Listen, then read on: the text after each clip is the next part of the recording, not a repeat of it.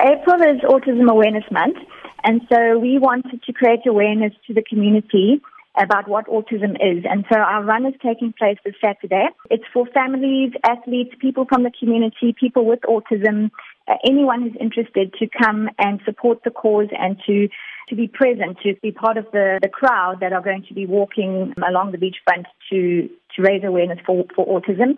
We have pamphlets for all our participants about explaining what autism is and to explain how they can be more involved in the community of people with autism and more accepting because autism um, is misunderstood um, condition and awareness is one thing but acceptance is another. So we want to take it to that level as well as including people with autism in our community and the run is on um, Saturday at 8 a.m. and um, it's going to be along the beachfront promenade. With increased activations and awareness drives, we're increasingly hearing about autism and the help that currently exists. For parents with kids that have autism, what are the schools, interventions, organizations that are available where help does exist? Well, it's very few actually. There's different types of interventions. So there are each organization will have their own method of, of intervention. But in terms of the government schools, some of them have a, a resource room or, or department for autism, but acceptance for children at autism in mainstream schools specifically is very difficult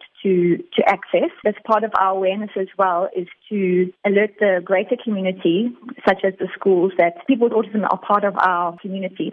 So the schools, um, we have a list that we could forward if people are interested, but treatment, early intervention is, is most important. So people accessing treatment early on from their children from age about age two will give them a better standing to be included in mainstream schools um, later on. And then starting later, or those depending on how they present with autism, then the special needs schools would be suitable for some. In terms of the money that will be raised at the walk this weekend, how will that be used? We treat children on the autism spectrum, but we have a long waiting list. Our medical aid doesn't cover treatment for autism in South Africa at the moment only those who have financial means are able to help their children in a, in a meaningful way, which is a huge disadvantage to families who don't have income.